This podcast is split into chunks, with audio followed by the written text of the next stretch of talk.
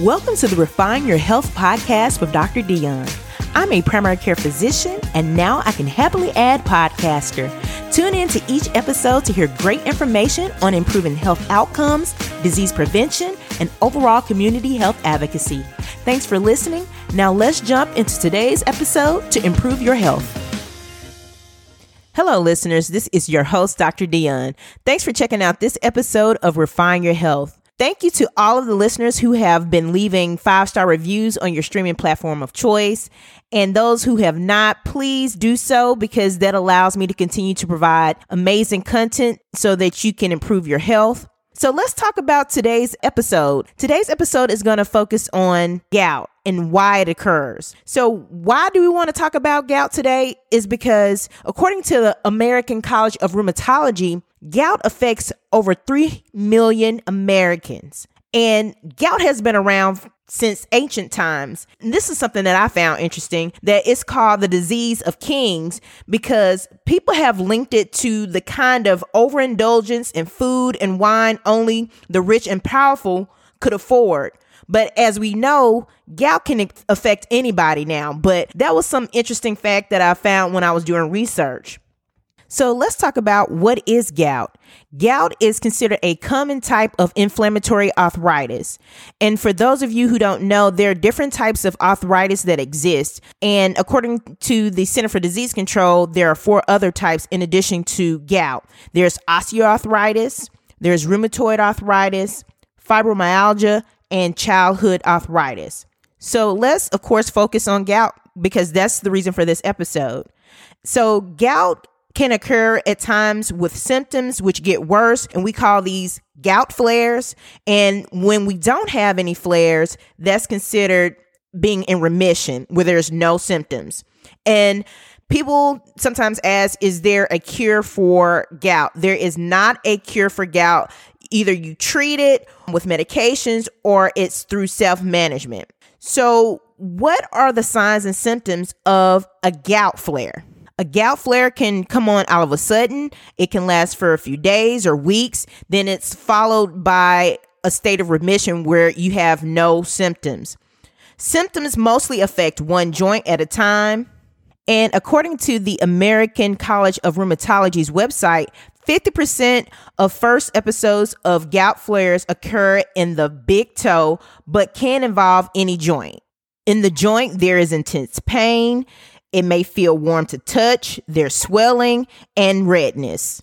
And just to give you an idea of how intense that pain is, based on some of the patients I've seen in the office, they say it's so intense they can't stand for anything to touch it, like something as simple as bed sheets touching or potentially brushing across the surface of the affected joint causes intense pain. And most of the times, people complain of these episodes occurring mostly at night. Why is that? I have no idea. And according to the experts, it's unknown to them as well. Now that we've talked about some of the signs and symptoms of a gout flare, let's talk about some of the causes of gout. One of the causes is called hyperuricemia, and that's basically a fancy term to say that there's too much uric acid in the body, which is considered a normal waste product in the body. And based on if your body makes too much uric acid and or if it's found in the foods that people may consume on a daily basis, which may lead to an increased uric acid buildup in your body. So if you have too much uric acid, that forms crystals that can build up in the joints, fluids, and tissues in the body. And if it increases too much, sometimes you can have it also form in the urinary tract and lead to what we call kidney stones. Now, increased uric acid in the body doesn't always lead to symptoms of gout, but sometimes it can also be an incidental finding from laboratory workup when you go to a, a, physician's office. Now, if you haven't increased uric acid buildup and it doesn't cause gout, then you don't necessarily need to be treated for increased uric acid levels in your body.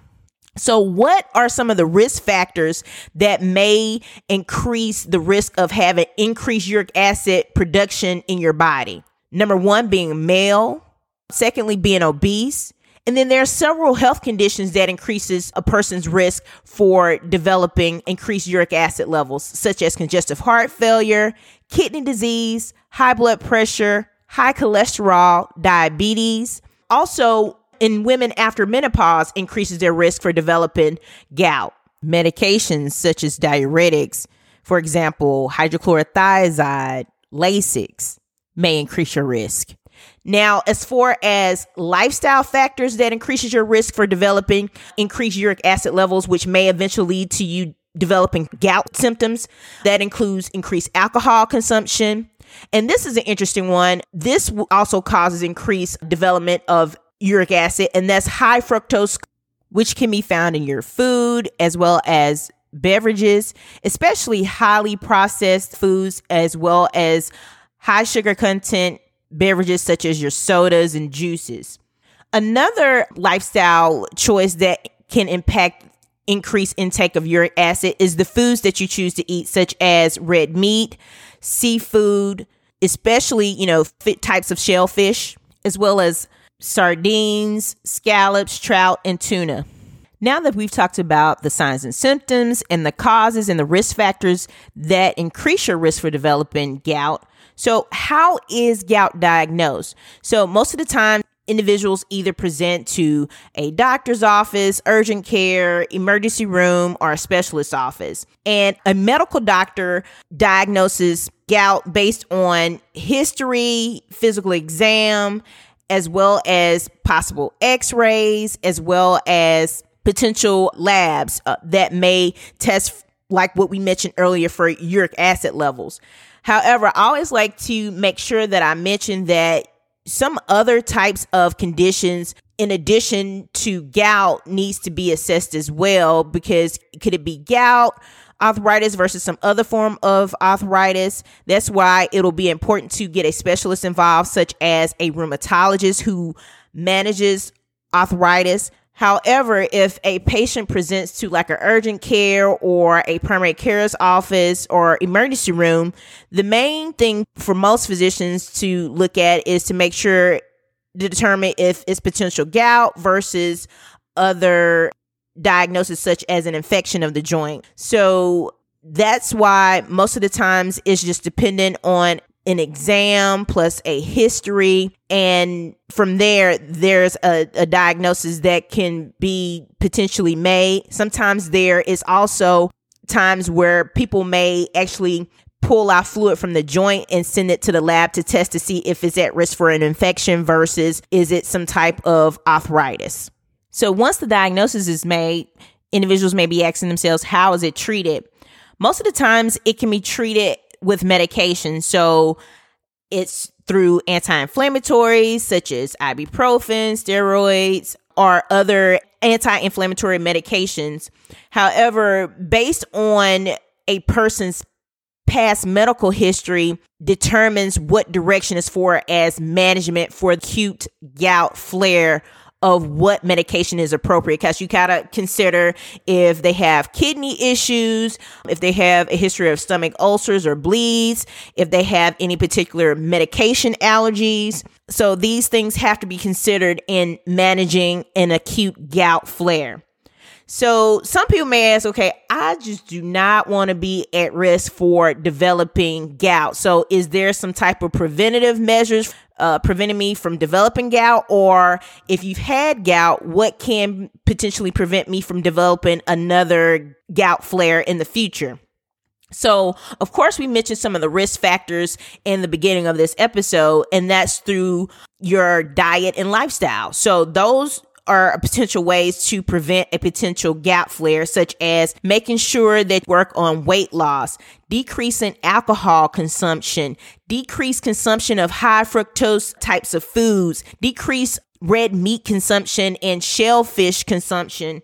Also, making sure that you control your underlying health conditions. We mentioned things such as high blood pressure, diabetes, things of that nature, making sure that those conditions are managed and under control.